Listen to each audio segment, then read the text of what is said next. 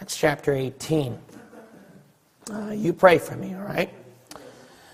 All right, verse 1 After these things, Paul departed from Athens and came to Corinth and found a certain Jew named Aquila, born in Pontus, lately come from Italy, with his wife Priscilla, because that Claudius had commanded all Jews to depart from Rome.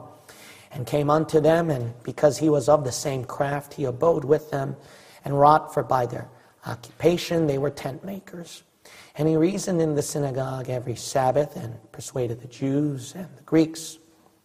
And when Silas and Timotheus were come from Macedonia, Paul was pressed in the Spirit and testified to the Jews that Jesus was Christ. And when they opposed themselves and blasphemed, he shook his raiment and said unto them, Your blood be upon your own heads, I am clean.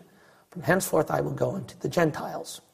And departed thence and entered into a certain man's house named Justus, one that worshipped God, whose house joined hard to the synagogue. And Crispus, the chief ruler of the synagogue, believed on the Lord with all his house. And many of the Corinthians hearing believed and were baptized. Then spake the Lord to Paul in the night by a vision Be not afraid, but speak, and hold not thy peace, for I am with thee and no man shall set on thee to hurt thee, for I have much people in this city. And he continued there a year and six months, teaching the word of God among them. In this story, Paul is starting his ministry in the city of Corinth, which is where you get your famous epistles, 1st and 2nd Corinthians. Within that city, how he started out his ministry was he was working as a tent maker with Aquila and Priscilla during that time, he was trying to preach to the Jews, trying to open their hearts to the gospel of the Lord Jesus Christ, just working hard like any typical Bible believing church would do, working in a job, trying to witness to people. And then one time, he just got frustrated with it all at verse 6, and then he said, You know, I'm clean from you. Your blood be on your own heads. I've done what I could to preach at you. However, he was not discouraged, and the Lord told him that, hey, I've got something for you still in this city. I have much people in this city. And that encouraged Paul. So then, Paul, he said, okay, I'll just keep serving God, keep teaching and preaching. And he did that. He just kept on going for the Lord. That's how his ministry in Corinth went along. If there's one thing you know about the Apostle Paul when you read this passage, he's definitely not a quitter. There's one thing you know about the Apostle Paul, I don't think he even knows the meaning of quitting. Now, something uh, out of everybody that you read in the Bible, there's something about this guy that keeps driving him to keep preaching, teaching the Word of God, to keep serving. So, something just kept driving him. Something kept pressing him. As a matter of fact, didn't you know in the Bible? I could be wrong, but the majority of the times that shows about being pressed, being determined, having a purpose, and being driven. Out of everybody in the Bible is the Apostle Paul.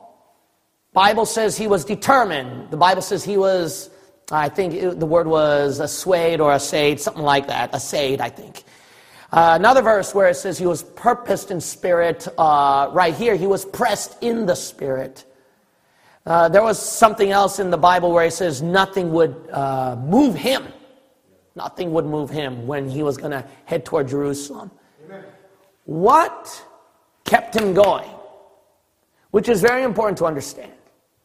What also made him not lose a shout? What made him, in spite of being beaten down outwardly, I mean, he was persecuted. He's more worn out than me, to be honest, this man. But this man, he had something to him, and the people knew he had something. He didn't have to preach at his very best because the Bible says that uh, his outward demeanor, he was weak to the people. But they found something spiritually powerful behind him. What was it that he had that kept him going, that kept him very powerful?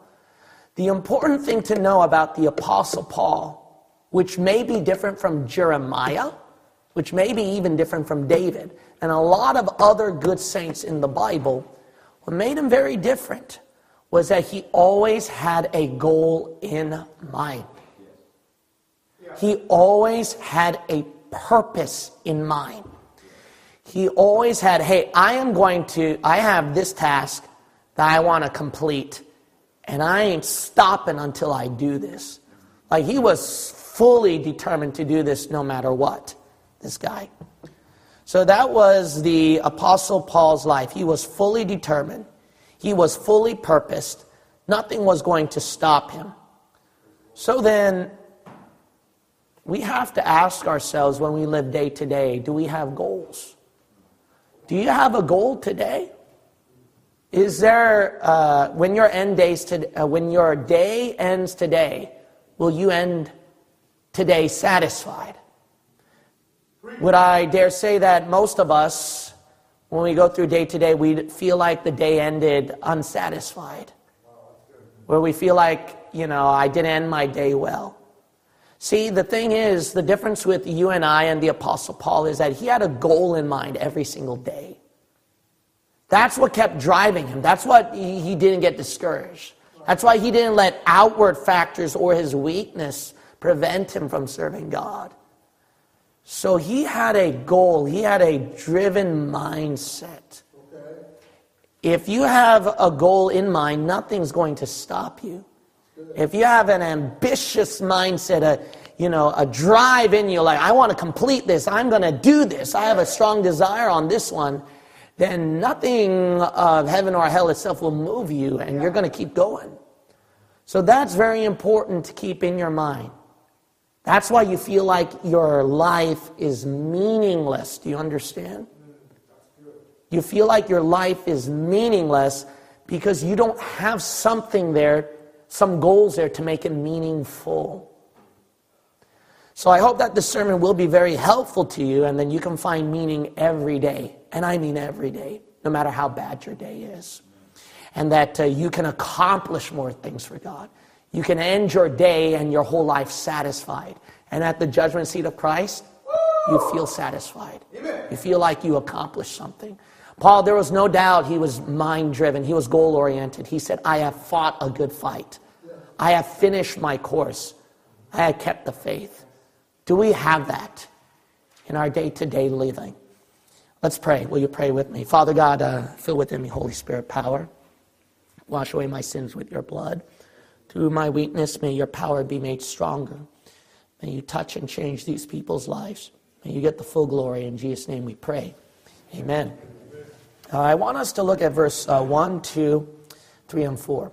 The Bible says in verse 1 After these things, Paul departed from Athens and came to Corinth, and found a certain Jew named Aquila, born in Pontus, lately come from Italy, with his wife Priscilla, because that Claudius had commanded all Jews to depart from Rome, and came unto them.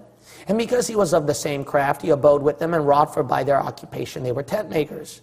And he reasoned in the synagogue every Sabbath and persuaded the Jews and the Greeks. Now, when I look at verse 1 through 4, I picture me. I picture you. This is a typical everyday Christian. I'm not talking about the Apostle Paul who's planning churches here. Notice this is an average Christian here. This is a man who's working in a full time job, trying to make a living, trying to just go through another day, while at the same time trying to witness to anybody, trying to be a good testimony for Jesus. Just trying to do the work of the Lord. That sounds like an everyday Christian, doesn't it? So notice right here, what you see is not the Apostle Paul who's planting churches, but rather a typical everyday Christian who's doing his duty and service for the Lord. Now, that's one thing is that what we want is we want that kind of faithfulness. We want that kind of consistency. There's no uh, big flashy show, no big great awakening revival meeting out of your life. It's not like God will send fire down from heaven every single day in your life. This sounds for real, your life. This sounds like your life every single day, how you're trying to uh, live on for the Lord. Now, I wonder this. In verse 1 through 4, notice the, distinguish, uh, the distinction with that one, verses 8. And Crispus, the chief ruler of the synagogue, believed on the Lord with all his house. And many of the Corinthians hearing believed and were baptized. Notice that's not a typical everyday average life of a Christian. That's revival. That's fruits coming in. That's a mighty working. Uh, look at verse 10. This is great. For I am with thee, and no man shall set on thee to hurt thee. For I have much people in this city. Oh, for God to tell you that, hey, I'm going to use you for something big. I'm using you. And people are saying, God's using you. That don't sound like a typical everyday thing for a Christian. Working in a job and then trying to serve the Lord. This is pretty big right here. What's the distinction with these two scenarios? I believe there is one thing that made it different. I believe there is one thing. Notice that there was something different that happened at verse 5. See that difference? And when Silas and Timotheus were come from Macedonia, Paul was pressed in the spirit. You know what that means? That he, he was determined. Something moved him. I don't see that verses 1 through 4. This is after verses 1 through 4. Verse 5, he was determined. Verse 5, he was moved. Verse 5, he was uh, he had a goal, a purpose in mind. And then verse 8 and 10, you see the goals accomplished. You see the fruits. You know, the thing is this is that uh, obviously God wants faithfulness, consistency. And obviously, our Christian life is not all flashy shows or revivals or fruits. It is literally verses 1 through 4. That is our average life. But the problem is, is that I wonder if we're so lost in our service for the Lord that I wonder, we wonder to ourselves, we ask ourselves, man, there's no excitement in my life. We say, man, I don't see the Lord moving. We feel like we didn't end our day well. You know, knowing the Apostle Paul's attitude in verses 1 through 4, you know, I mean, if you picture yourself like the Apostle Paul, where you get nobody saved, and maybe that's what I'm assuming from verses 1 through 4, right? No one got saved. No one came to church. No one was uh, doing something. All he's doing is just working with two brethren and then uh, working as tent makers and then just every day preaching and teaching, serving God. That's it. So he's doing these everyday typical stuff as a Christian, and I wonder by doing that, wouldn't he kind of get like, man, I don't see souls saved? Wouldn't he kind of get discouraged? Wouldn't he kind of feel like, man, I'm not doing anything for the Lord? I mean, I got to be doing something. Yeah. Verse 8 and 10. Oh, I'm sure he's encouraged. I'm sure he got the goals. And then I'm sure that he's seeing fruits and all that. The difference is this, is that verse 5, there was a determination in his spirit. You know, the thing is this, we should come to church every Sunday, and we should read our Bibles and pray every day. We should go out witnessing for the Lord. And no, you're not going to see people flooding on the altar. No, you're not going to see people receiving Christ every day. No, you're not going to uh, have the Lord meet you as you're in close communion with Him and He's going to show you or uh, make you feel something meaningful. I mean, the Lord doesn't do that, so don't get me wrong. But because we are so lost into that typical service every day, I wonder now we, we lost meaning in it. We lost our excitement. We're so lost in being faithful for the Lord and then being content with what I have and stuff like that, that there's no meaning, no excitement, nothing that the Lord's driving you towards. You know what Bible believing Christians want, all right? So don't get me wrong, we should be found faithful in our typical service for God. No matter how low it is or, you know, how dry it is, we should be found faithful. But we should, shouldn't be so lost in that that we have no goal in mind and never occur in our heads, I want to do something better for the Lord. I want to make sure that souls get saved. I want to make sure people get on the altar. I want to make sure every seat gets filled. We lose our goal, our drive. I never lost that even when I dropped to two people after five years. I never lost that in my mind. It's so urgent and important that the goal is in there that, hey, I want this done, this done, this done, this done for the Lord. And I ain't stopping. Okay. Think about it. Uh, how can you get all these fruits in this church without goals? Right, right, right. It takes people with goals where you can get a soul count on the list, where you can get more ministries planted, where you can have a blowout, where you can have all this stuff. It takes people with dreams, visions, and goals. But without that, then we would probably have a typical Sunday service and Wednesday, and that's it. Wow. How did we get all this in the announcements today? We're doing this, we're doing churches, pastors doing 20 something, 30 something meetings, and then people online. Wow, everybody hears that. How, how do we do that? There's a goal in mind. I ain't stopping until every single soul in this planet out over here will get saved and receive the gospel of the Lord Jesus Christ. I ain't stopping. I'm not going to just say, well, I'm happy with only five people and that's it. I'll die for Jesus this way. No, I have a goal in mind. I'm going to reach everybody out there. Amen. Do you have a purpose? Do you have a drive? Or you're just lost in your faithful service for the Lord?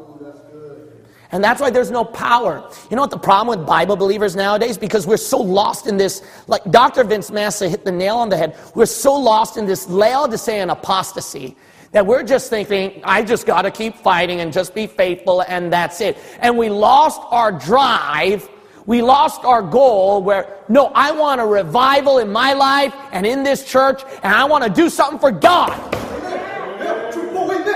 We never lose that goal.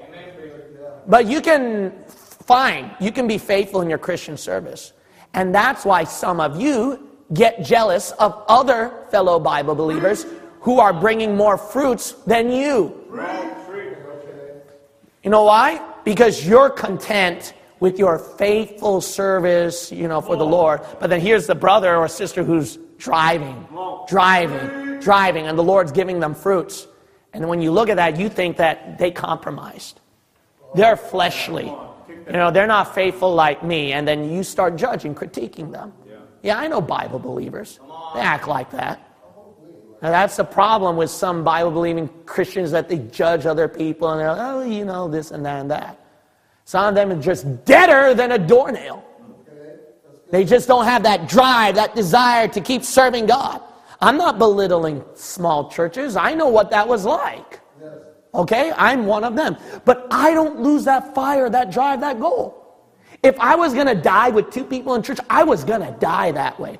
But bless God, I'm going to die with two people trying and keep reaching for the goal rather than giving up and not having any goal in my life. That's good. Yeah.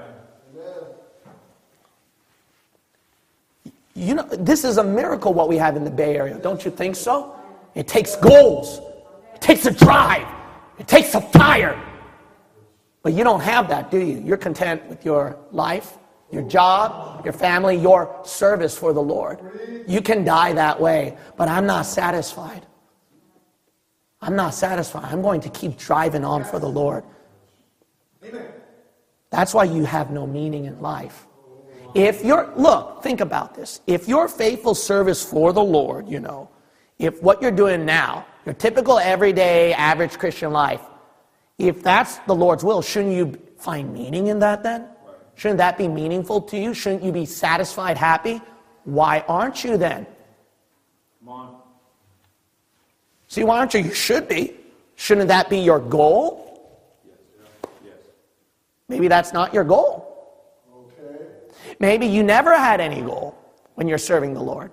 You're just, I just got to serve the Lord and just do this, that's it. No, no, no. You have to have a goal. Yeah. I even had a goal with a small church.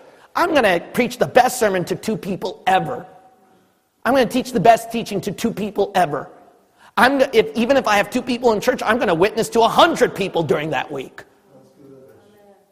You have to have a goal in mind. But people don't have goals. They just serve the Lord, that's it. Do you know how you even serve the Lord? Because there are goals in there. My goal is I'm going to read the Bible. My goal is I'm going to pray. My goal is I'm going to go to church. My goal is you have to have goals. But if you have no goal, you're just a machine. Going to work, living life every day, just the same way as a machine with your Bible reading and prayer every day. Right there. Come on. Right there. No, you, I don't, I'm not content with the typical average Christian life, just going with the flow. I need to have a purpose. I need to have a drive in mind. Even if I have just two people, I don't care.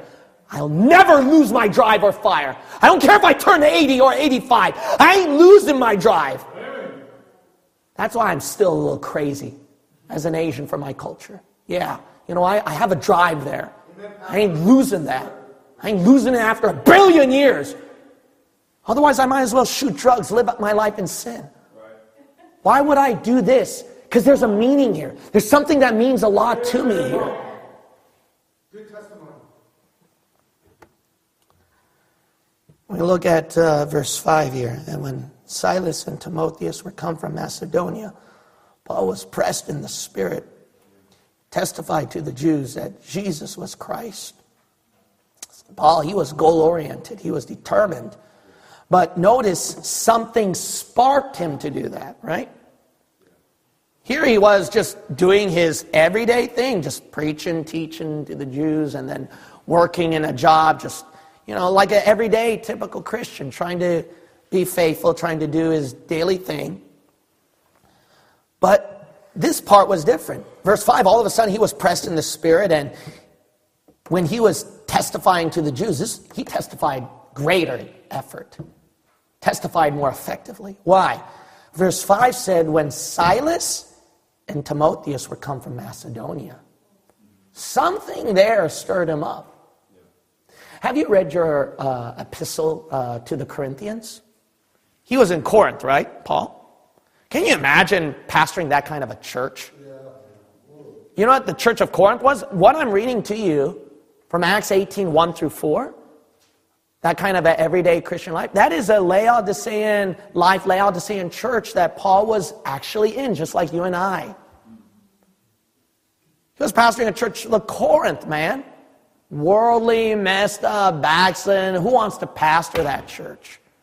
Basically, it's the Church of California he was pastoring. The Church of Corinth. That's what he was doing. In that church where he just had so many problems, where it's just wearing him out, do you remember in that epistle he mentioned about Macedonia? He mentioned, man, these people in Macedonia gave a lot to the Lord, gave their service to the Lord. Why, weren't, why won't you guys do it? Why don't you guys do it too?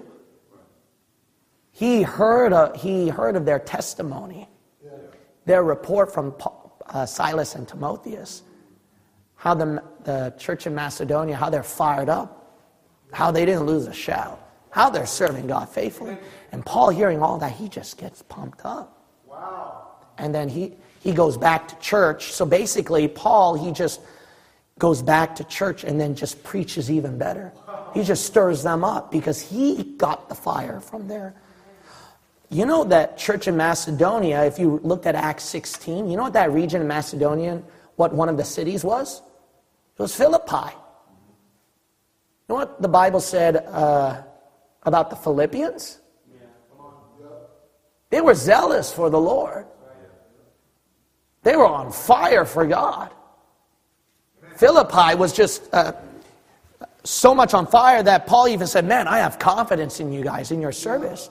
That's how encouraged he was. Because he received that encouragement. I mean, look at Philippians 1. Philippians 1. Something he saw in that church made him goal oriented, made him driven again. And he's like, man, I got to take this back to my home church now in Corinth. Basically, he, he went to a different church, so to speak, saw their revival meeting, and he's like, man, when I get back to my home church, I'm going to bring that fire back. Basically, he, after he saw a summer camp from a different church, from different brethren, he was like, man, when I come back home, I'm going to bring that fire with me. Basically, after he attended a blowout meeting, seeing different Christians and brethren, he's like, man, I got to take this back to my own home, to my life. That's what happened. That's why he was goal oriented. He saw something there. That's why he wanted to bring it home. In Philippians chapter 1, notice right here that at verse uh, 25, I preached this sermon to you before. And having this confidence, I know that I shall abide and continue with you for all for your furtherance and joy of faith, that your rejoicing may be more abundant in Jesus Christ for me by my coming to you again. Only let your conversation be as it becometh the gospel of Christ, that whether I come and see you or else be absent, I may hear of your affairs, that stand fast in one spirit with one mind, striving together for the faith of the gospel. He was confident that he was, they were striving for the gospel. They were uh, going, undergoing persecution, yet they stood strong for the Lord Jesus Christ. When you go through something like that, you can't help but have goals commitments and purposes in mind after meeting in a service or a church like that? What happens after a blowout meeting? What happens after seeing different Bible believers catching fire? When you come on the altar, you don't come here without goals. You come here with goals in mind. You come here with determination and purpose of heart and say, I'm going to make these changes and do this and this and this. Yes. Do you know how you, you want your goals? You want to be purpose driven, like Rick Warren says? You know how you get that? You need to be, you need to hear a good report from brethren. You need to be around brethren. You need to be at different churches. You need to be with, uh, around these different meetings, these special occasions where God is moving. Some of you who haven't tried the street preaching, maybe you should try that out. See if that doesn't fire you up and then you want to come to the next one. Some of you who haven't uh, been to the blowout yet or to the summer camp, you should try. Some of you who haven't traveled with pastor to those different churches, you should see what I see. And why do you think I come back here with more fire and determination? Let's be excited about October. You know, you got to realize this is that if you want some, if you want goals in your life, if you want that fire stirred up, you need to be around different Bible believing brethren and meetings and stuff like that. That way you can get your goals awakened and determined again. Amen. Why do you think we meet even at a Sunday service? To have our goals awakened, our determination refreshed again. It's so important you need to be around brethren with good report. You won't have goals if you're stuck at Acts 18 1 through 4, just your typical everyday work and serving God by yourself. You're not going to get your goals uh, realigned or awakened again. You know, there are days I just don't want to preach. I really don't. Then I, you know what I do? I have to watch other preachers, listen to other preachers. Then I love to preach again. My goals get awakened again. I'm, I'm going to preach this well, this part well, that part well. It's so important that you need to get your goals awakened.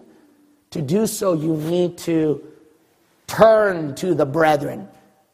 Turn to those spiritual resources that can that you can see, that you can hear, that you can even feel. And get the fire in you and then take that back home with you. Verse 6 And when they opposed themselves and blasphemed, he shook his raiment and said unto them, Your blood be upon your own heads, I am clean. From henceforth I will no longer be an apostle. Did I read that right? I didn't read that right, did I? In verse 6? But that's what a lot of Christians do, see? What they do is when they're determined, oh man, I'm going to sing for the Lord. I'm going to play for the Lord. I'm going to preach for the Lord. I'm going to teach for the Lord. I'm going to undergo discipleship. When they have that goal, all of a sudden, at verse 6, they get opposed. It's called busyness. It's called depression. It's called life. It's called uh, discouragement. It's called suffering. It's called trial. It's called health deficits. When things oppose you in this life, all of a sudden your goal is lost. If there's one thing that I like about this church is they have a fire and a desire. But my question to you is why is it not continuing? Why is it gone? You know why? Something opposed you. Something opposed you. Maybe something, someone, it may be a certain timing. But I don't know what it is, but something opposed you where you lost your goal and your fire. It's good you have a desire, but you can't just have it every fickle moment that your flesh feels it. When things even oppose you, you need to say, you know what? I'm going to keep on going for the Lord. You know what the Apostle Paul, he, he, said right here, you know, he never said, I quit the ministry. No, he said right here at verse 6, you know, uh, when they opposed him, he's like, from henceforth I will go unto the Gentiles. And then look at verse 7, all right? So that means he's not preaching to the Jews, all right? All right, I'm done with you Jews. You rejected Jesus Christ. I'm done with you. Verse 7, and he departed thence, entered into a certain man's house named Justus, one that worshiped God, whose what? House joined hard to the synagogue. That's a Jew there. If he ain't a Jew, then what are you going to do with verse 8? And Crispus, the chief ruler of the synagogue, believed on the Lord with all his house. Look at that right there. How about that? You know what? You know what went on right here? I'll tell you what went on right here. He didn't lose his desire and goal, even though he was opposed. You ever done that? Oh, your pastor never did that, right? Things opposed him in his life, you know. Oh God, I don't want to do this anymore. I don't want to do that. But he does it anyway. Why? Why? There's a goal there. There's a fire. I know. You can even say that, oh, I can't preach, you know. Oh, I can't teach. Oh, I can't sing. How many times have you said that? You know, I no, I don't think I can do that for the Lord. No, that timing doesn't feel right. Oh, I'm not sure. And but you do it anyway. You know, I used got a goal of fire there. If you say it, fine, but don't do it that way. So if you say I'm not going to do it, that's okay. Go ahead and let it out and pray to the Lord then repent, get right with God, and then just do it anyway. All right? If you just have to say, I can't do it, I don't want to, go ahead, fine, all right? But uh, you know what? Repent, get right with God, and get back to serving God. Well, what Paul did. I ain't preaching to you Jews, I'm done with you. And then, look at that, he won some Jews to the Lord. Here's the thing that uh, when you read that book, why didn't Paul get discouraged from his goal? Because Romans 9 said, I wish that I was accursed for my kinsmen to the flesh, the Jews. In Romans 10, he said, Brethren, my heart's desire and prayer to God for Israel is that they might be saved. You know what that you know what he said? Listen, his goal, his desire was super, super strong. He was willing to burn in hell for it. How many of you have that kind of a desire and goal? I'll tell you what, I'll tell you up front, no, I don't. I'd be the first one to sing, I'm not going to hell, and thank God for that. But notice, why do you think Paul never quit? His desire was stronger than his fear of discomfort. You know what your problem is? I know America has a problem with this consumer desire but I really believe that's not the main issue. I believe their issue more is their fear of discomfort. Their desire is not strong enough. Because even if they had a consumer desire, if there was a discomfort there, they, they don't want to go through it. They quit easily. They whine. They'll find some other easier route for their comfort what our problem is? You know what your problem is? I'll tell you this, right? I'll probably not say this in other sermons because it may not sound scriptural, but this one sure will sound scriptural. You're not selfish enough. You're not selfish enough to do what you want for the Lord.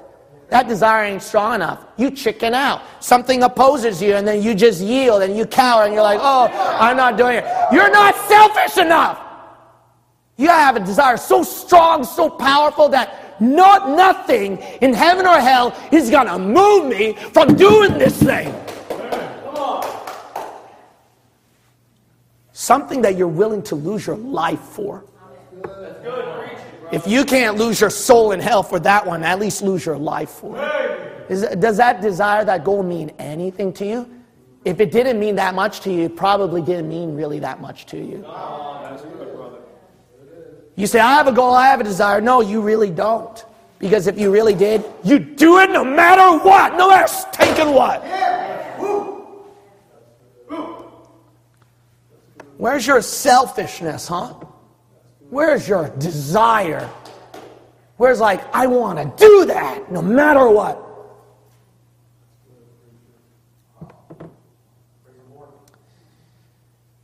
Another thing that. uh, verse 6 is that, you know, even though he couldn't get his desire at verse 6, you know, I can't win my own people to the Lord. He didn't say, I'm going to quit.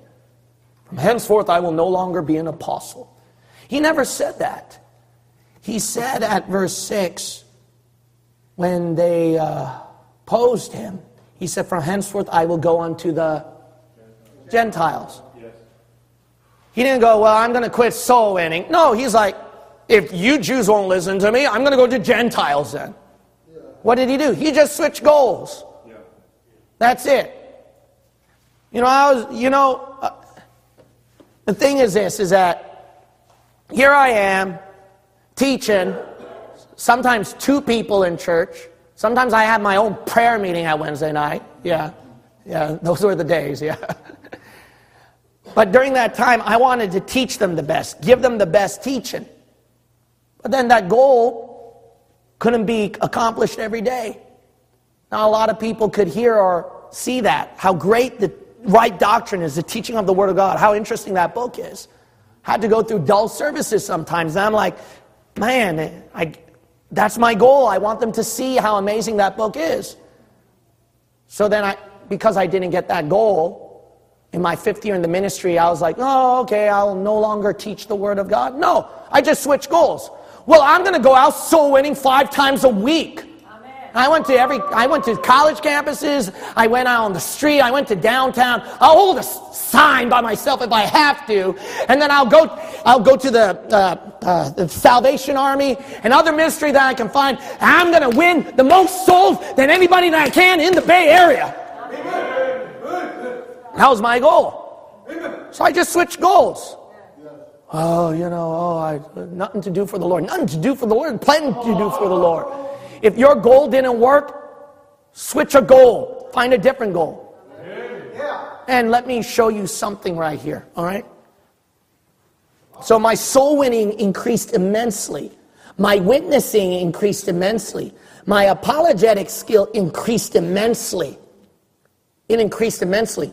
But it complemented, listen, it complemented my first goal as well with teaching the Word of God. Paul, even though he switched goals, look at right here. Notice at verse 8 that the last part of verse 8 said, Many of the Corinthians hearing believed and were baptized. See that? That's his new goal, right? His new goal? Gentiles. I'm going to make sure those Gentiles get saved. But his first goal complemented as well.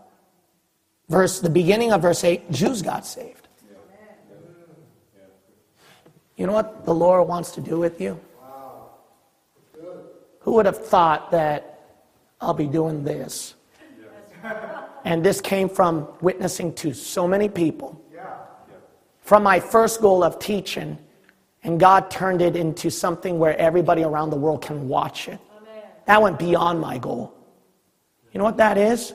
That's the Lord. That's the Lord doing something. But you need to switch goals, and you'd be surprised how the Lord can use that to complement your first goal. And those two can be powerful assets to each other that the Lord can mightily use. That's better than no goal, isn't it? If you have no goal because you got opposed, you couldn't do that. If I quit it at year five at the ministry, I couldn't do this to you. You got to realize that goals are so important in your life. Don't be discouraged when you get opposed. Rule number one be stinking selfish. You're not selfish enough. All right, no matter, and nothing's going to change your stubborn mind on that. Number two, you need to switch goals. All right? If that first goal didn't work for you, then try out the second goal. Plenty of things to do for the Lord. Yes. There's no time. If you look at uh, verse 9, this is a very important part I want to cover. Verse 9. Then spake the Lord to Paul in the night by a vision Be not afraid, but speak and hold not thy peace. For I am with thee, and no man shall set on thee to hurt thee, for I have much people in this city. You know, Paul, he had a goal in mind. He got this accomplishment. God said, I have much people in this city. That's encouraging. Man, he was able to accomplish that much. Notice that Paul was able to serve the Lord, right? But it was in a vision. Can I repeat that again? Notice that when Paul was serving the Lord at verse 9, then spake the Lord to Paul, So that shows Paul is going to follow what God told him to do, right? When Paul was following what God told him to do, notice the wording of it, it was in a vision. You know, I'm not talking about a literal vision where you see God face to face. Those don't, those don't work in this dispensation in the church age anymore. Right. But there's another meaning toward vision if you read that word of God. Come on, that's good. You know what the Bible says? Is that where there is no vision, Yeah. the people perish. You know what that means? That means that you have a vision, you have a goal, you have a desire in mind. Here's the thing a lot of us serve God, but we don't do it with a vision. Okay, that's good. We just are stuck at Acts 18 1 through 4, just serving God, just a typical average everyday Christian. You have to put your vision in that. Like I told you, no matter how small the result or the fruit is, you got to put a vision in that small little work. I don't care if it's cleaning toilets in the church. It's something small and, oh, I can't do much for the Lord. I only have one person. No, I'm going to make it the best A grade service ever. I have a vision that I'm going to make it the cleanest toilet that any person sat on. Now, I, you know, maybe I'm being a little extreme, but you know what I'm talking about. My point is, you got to have a visionary mindset. You have to have a vision, a driven goal and purpose, whether no matter how big or small is. You know, why God won't give you the big ones. He don't give you the big ones because you don't have enough vision for even the smallest one. That's good. Yes. Amen. Amen. Why? Because if it gets too big, you lose your vision and you go, I'm okay now. Yeah. Come on. Oh, this is wonderful. And you know, this uh, I have my own little kingdom, and I'm just going to reap up the benefits and pleasure. No, I'm not stinking done. I'm not going to be. I'm not going to be stinking lazy, just reaping up benefits. No, I'm going to keep driving on for the Lord. I have a vision to fulfill. I can get 1,000 people in the city of San Francisco. I'm not stinking done. I'll go to Sacramento if God called me there. I ain't done. I'm not like these little pat. I'm not like these. I'm what I'm so upset with our churches nowadays and our pastors. They build a big kingdom. They got 1,000 people surplus, and they're living up the luxury. How can they take their ease in Zion when there are so many more souls dying and crying and burning in hell? They've lost their vision. Oh, Pastor, uh, don't you think that your teachings, you can tone it down now? I mean, you prove dispensational truth. Aren't you done? No, I ain't stinking done. There are more heretics to kick out there. I ain't done until I kick every rear end of that heretic out there and every wrong doctrine out there. Aren't you done with souls? Aren't you content with thousands? No, I ain't stinking done yet. That's the problem with us Bible believers. We're too content now. We're like, oh, this is fine for me. Or you're living up to your worldly benefits, even your spiritual benefits. How can we take our ease in Zion? We're not done yet. Where's our vision, man? Do you put God in a vision? Your service for the Lord in a vision? The strongest thing to do for the Lord is not just you get, okay, so listen to me. It might sound a little heretical at the beginning, but you'll get what I'm saying. The mistake many Christians make is they give up their desire for God's desire. No, there's something better than that. You've got to put your desire into God's desire. And that becomes the most powerful, energetic, motivating, driving, goal oriented, uh, goal oriented thing that nothing can stop. That's why you're not you're, you're, discouraged with your current service for the Lord, your typical everyday service for the Lord. You know why? Your desire's not in it. Mm-hmm. Right there. Because I sacrifice my desire for God's desire. No, He wants your heart in it. Amen. If your heart ain't in it, He don't even count it. Maybe He don't even want it. Maybe. My vision, my desire must be combined with God's. And it becomes a driving addiction that nothing can stop me. So no matter how tired I am, you know, even if my flesh don't want to preach, there's something still in there, that desire that's so strong. I just have to preach. So I'm preaching at you today. Can't compromise on that one. I can't, it might be worse than Jeremiah. I can't picture my life saying, I will not mention the name of the name of Jesus again. I can't picture that. I, will probably say that, you know, and after I'm done saying that, I'll probably repent within five minutes after that and say, Oh God, oh Jesus, I love you, Jesus. Glory to God. How, how many times have my wife caught me guilty in doing that, you know? Oh, and then I talk in the flesh, oh, I don't want to do that, I don't want to do that, and then five minutes later I do it. I'm a horrible, I, I, I can't be Jeremiah, you know. Oh, I forsake the name of Jesus, I can't do that. I can only last five minutes on that. You'll see me repenting fast on the altar. I don't care how bad the preaching is from one preacher. Give me any random preacher who'll preach from the Word of God. You'll see me rushing on that altar, man. That's right, sir. That's right. Something in there. Why? Because it's my desire, even though I try to get rid of it. Put your desire in with the Lord, it becomes so powerful. When my di- desire is not in it, that's your problem. See, you need to see how undesirable this wicked world, your flesh, and the devil is. And you need to discover how desirable God is. Amen. You haven't discovered that, you haven't received that. The important part that I do want to cover is also the verse said, Spake the Lord to Paul in the night by a vision. See, it's not just putting our vision in the Lord. We've got to put the Lord in our vision. Paul's greatest strength was also his greatest weakness. Didn't you know that? Look at, look at right here, Acts. Uh, think about all the sins of Paul.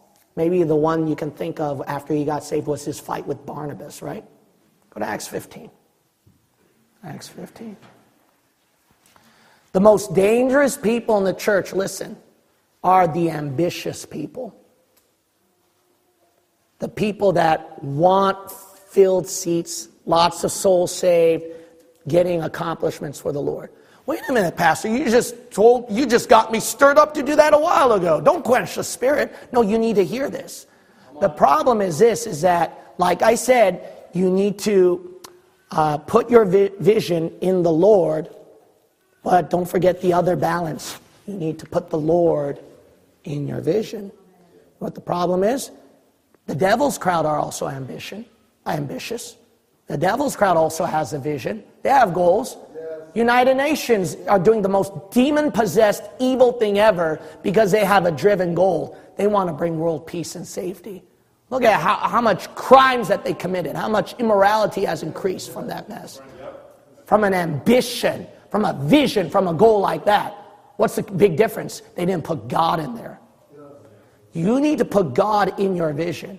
But I want soul saved. I want seats filled up in the altar. No, no, that's not what you got to be looking for. What you got to be looking for is you need to put your vision in, you need to make sure God is in your vision. His will is in your goals. His will is in what you're doing right now. If you go against the will of God, you are in for a world of pain, buddy. Look at Acts 15. Acts chapter 15, verse 36. And some days after Paul said unto Barnabas, Let us pray and see God's will if we should visit our brethren in every city where we have preached the word of the Lord and see how they do. No, no, no. That's not a goal oriented person.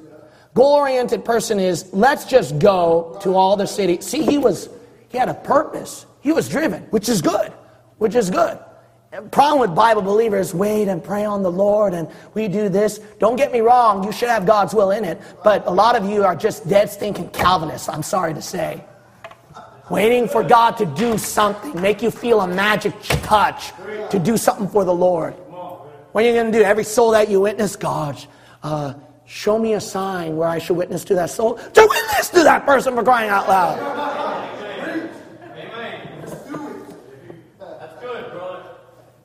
So if you look at verse 36 right here, see, Paul didn't have that in mind. Let's just pray with the brethren and see, you know, if the Bible believing leaders would approve of what I we do right here. See, he wasn't like that. He said, let's just do it.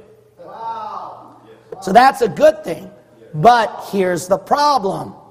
Verse 37 And Pa- Barnabas determined. He's goal oriented. To take with them John, whose surname was Mark. Verse 39 And the contention was so sharp between them that they departed asunder. Paul's, uh, you know, Paul, he, he may not have to pray at verse 36, but he sure had to pray at verse 38. He didn't pray about it, did he? He just made up his mind. No, no, no, John Mark shouldn't go with us. Did he pray? See, because Barnabas and Paul, these two guys, were so goal oriented, purpose driven, that they didn't seek God's will in the matter. Notice that God's will is not shown anywhere in that passage. No Holy Spirit intervention there. When you don't see any Holy Spirit intervention, then you better question your goals, your current duties, if you're really in the will of God. Go to Acts 16. Acts 16. Here's bigger proof right here. Acts 16. Notice right here that the Bible says in verse 7, verse 7, after they were come to Mysia, they what? Essayed to go into Bithynia. See, they were like, okay, we're going to go there. They were goal oriented, they were purpose driven, but the Spirit suffered them not. The Holy Spirit said, no. The Holy Spirit gave him a different vision at verse 9. Macedonia, that church of Philippi. You remember uh, when you look at the book of Acts, chapter 18, when you go over there, Acts chapter 18. In verse 21, what did Paul say? Acts 18 21. But bade them farewell, saying, I must by all means keep this feast that cometh in Jerusalem. But I will return again unto you if God will. Look at that now. Now he's seeing if the Lord wills. I'm not sure if it's his will, but I'm determined to go to Jerusalem anyway. You know that wasn't God's will, right? To go to Jerusalem? He lost two years of his ministry. Hey, Christian, look at your goals, your motives, your purposes. Is God's will in it? When's the last time you prayed for God's will to be in it? When's the last time you prayed, Lord, am I doing the right thing? There's that balance. Did you done that? Yes. Hey, Christian, look at uh, your family life, your job life. And I'm talking about even what you're going to do this week. Yes. Is God's will in it? This is good, preacher. But you're so purpose driven life like Rick Warren that everyone's doing whatever they just want, want to stink and do without God's will involved in it. And that's why you're in a world of hurt. The greatest asset and blessing is to be purpose driven in God's will. The greatest pain and destruction that can be worse than even a deadbeat Christian is to be purpose driven without God's will. All right, Acts 18. That was very important that I wanted to cover. Acts 18. We're in these two extremes quite often. We're in these two extremes quite often. Verse 11, there continued, and he continued there a year and six months teaching the word of God among them. You know, Paul was able to last it out. When he was going to serve the Lord, when he was goal oriented, he was purpose driven, he continued. He didn't lose that fire, he didn't lose that desire. He went a year and six months. Sometimes I wonder why, right? Well, it's pretty easy if you look at verse 10, right? For I have much people in this city. Anyone would continue in their work for the Lord if they see results. See? God said, I have much people in the city. He told him the result. That was good motivation. And Paul, wouldn't Paul go, oh, the church of Corinth is very stinking, painful, and annoying. But man, if God has much people in the city, I think I'll pastor this church a bit longer. I'm going to keep preaching. I hate writing the second epistle to the Corinthians. They just never learned their lesson, but I'll write that second epistle if I have to. You know what? Because uh, that result, that goal, that would make a lot of sense, right?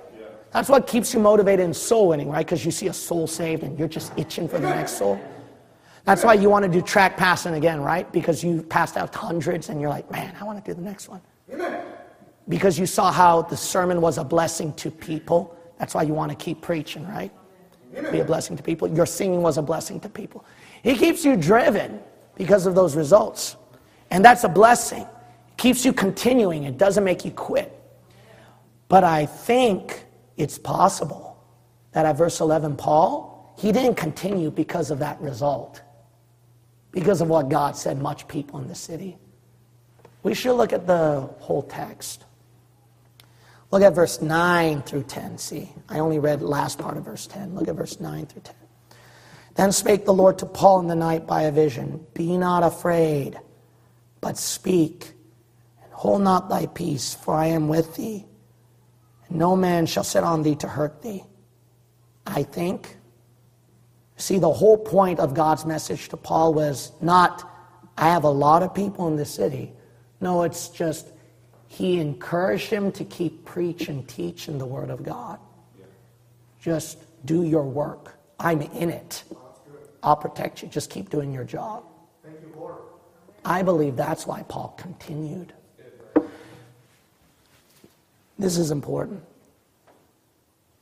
A lot of you will continue serving God. Have the fire and desire when you see that result, when you see that shout, when you see people having hearts stirred up for the Lord, souls saved, and good. But you do know this it don't happen every day. You don't get that. And when that don't come to you, when that don't come to you, you go back to ground zero. You lost your fire and desire. Why? Because you don't see that result. That's not why you should. That's right. That's not why you should quit. That's, you don't continue because of results. Like Paul, you know what would make you continue? I've I am doing what God told me to do in my work. Just knowing that should motivate and drive you to continue soul winning in spite of rejections, to continue preaching in spite of no altar calls, to keep teaching in spite of people getting offended about a doctrinal matter, to keep serving the Lord in spite of people pushing you away and trying to discourage you. No, but something still drives you, motivates you to continue. And it's not the results because it's been zero. It's because I've done my work for the Lord. Amen. Nothing makes you feel satisfied by the end of the day Yes. more than 100 souls getting saved is I've done my work for the Lord today. That's the key right there. Yep. That goes the That's why you're unsatisfied for the day. A lot of you don't see that motivation. I've done my work for the Lord today. Shouldn't that make you happy? Shouldn't that make you thrill? Well, I got zero results, zero results, zero results, and then people think little of me, belittle me, and stuff like that, even Bible believing Christian. No, no, you've done your work for the Lord. Who cares what people say? Who cares about the results of the situation? You've done your work for the Lord. Man, that should make you happy.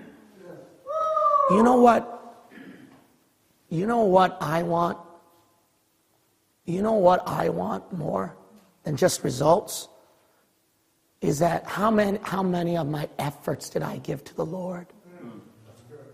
Then I feel satisfied. I've accomplished my purpose. It's not that every seat is filled, but my effort. How hard did I preach it effectively? How hard did I work for the people here? How hard did I love for the brethren? How hard did I pray? That effort should satisfy me, not the result. You know what should satisfy me? Well, when you get zero results, when you get persecuted, when you suffer, when bad things happen, when, you're tr- when things are hindering your goal for the Lord, why would I be satisfied? No, you should. You know why?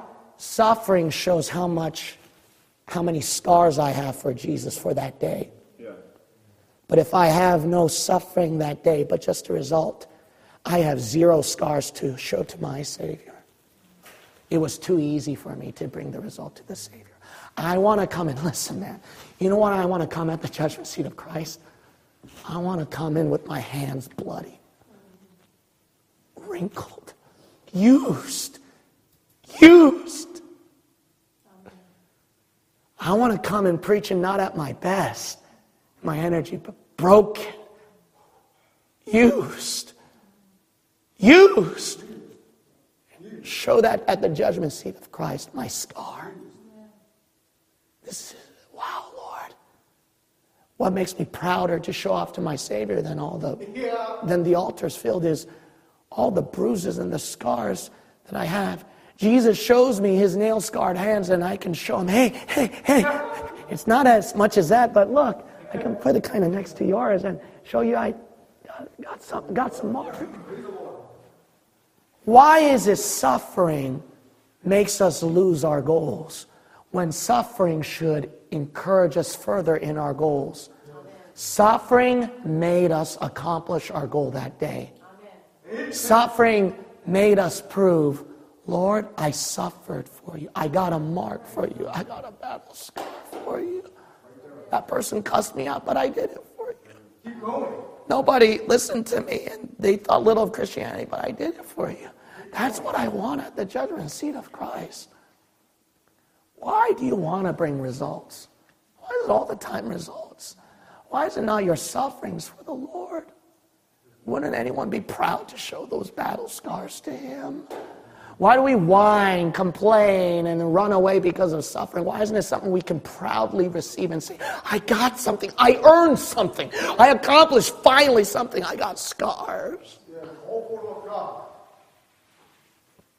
If you are in a workplace, or if you're studying for a final exam,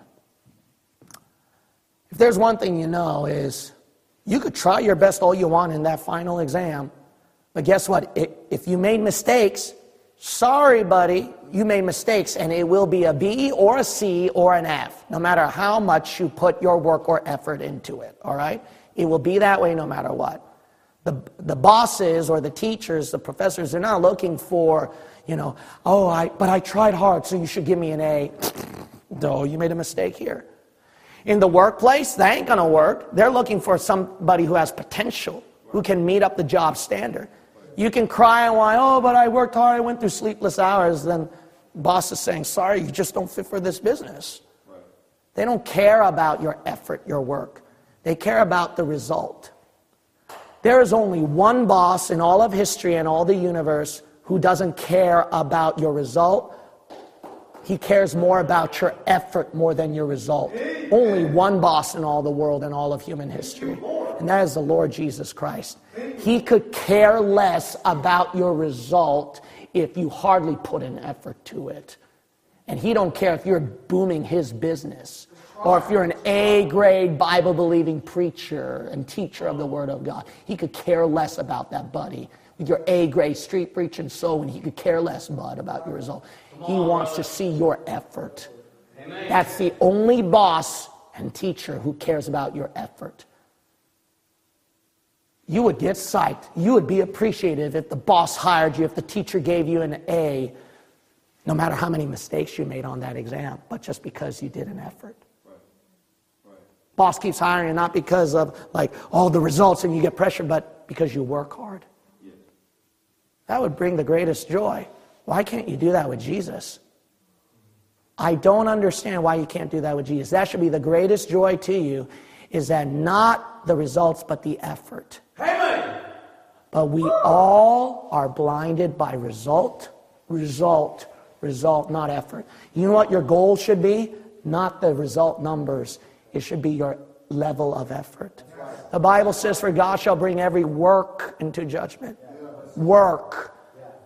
And the fire shall try every man's work. Work of what sort it is. Who's the only boss that's discouraging you from doing your efforts, that only demands results? Who's that cruel, merciless boss? That's you. Your boss ain't like that. That boss ain't like that. He, he, he says, Hey, child, why are you so discouraged? Why are you crying? You, you worked hard. Here's an A. Here's a pay raise at the judgment. You worked hard. Glory to God. You are your biggest discourager. That's right. Guilty. Why don't you switch bosses today, huh? Every head bowed, every eye shut.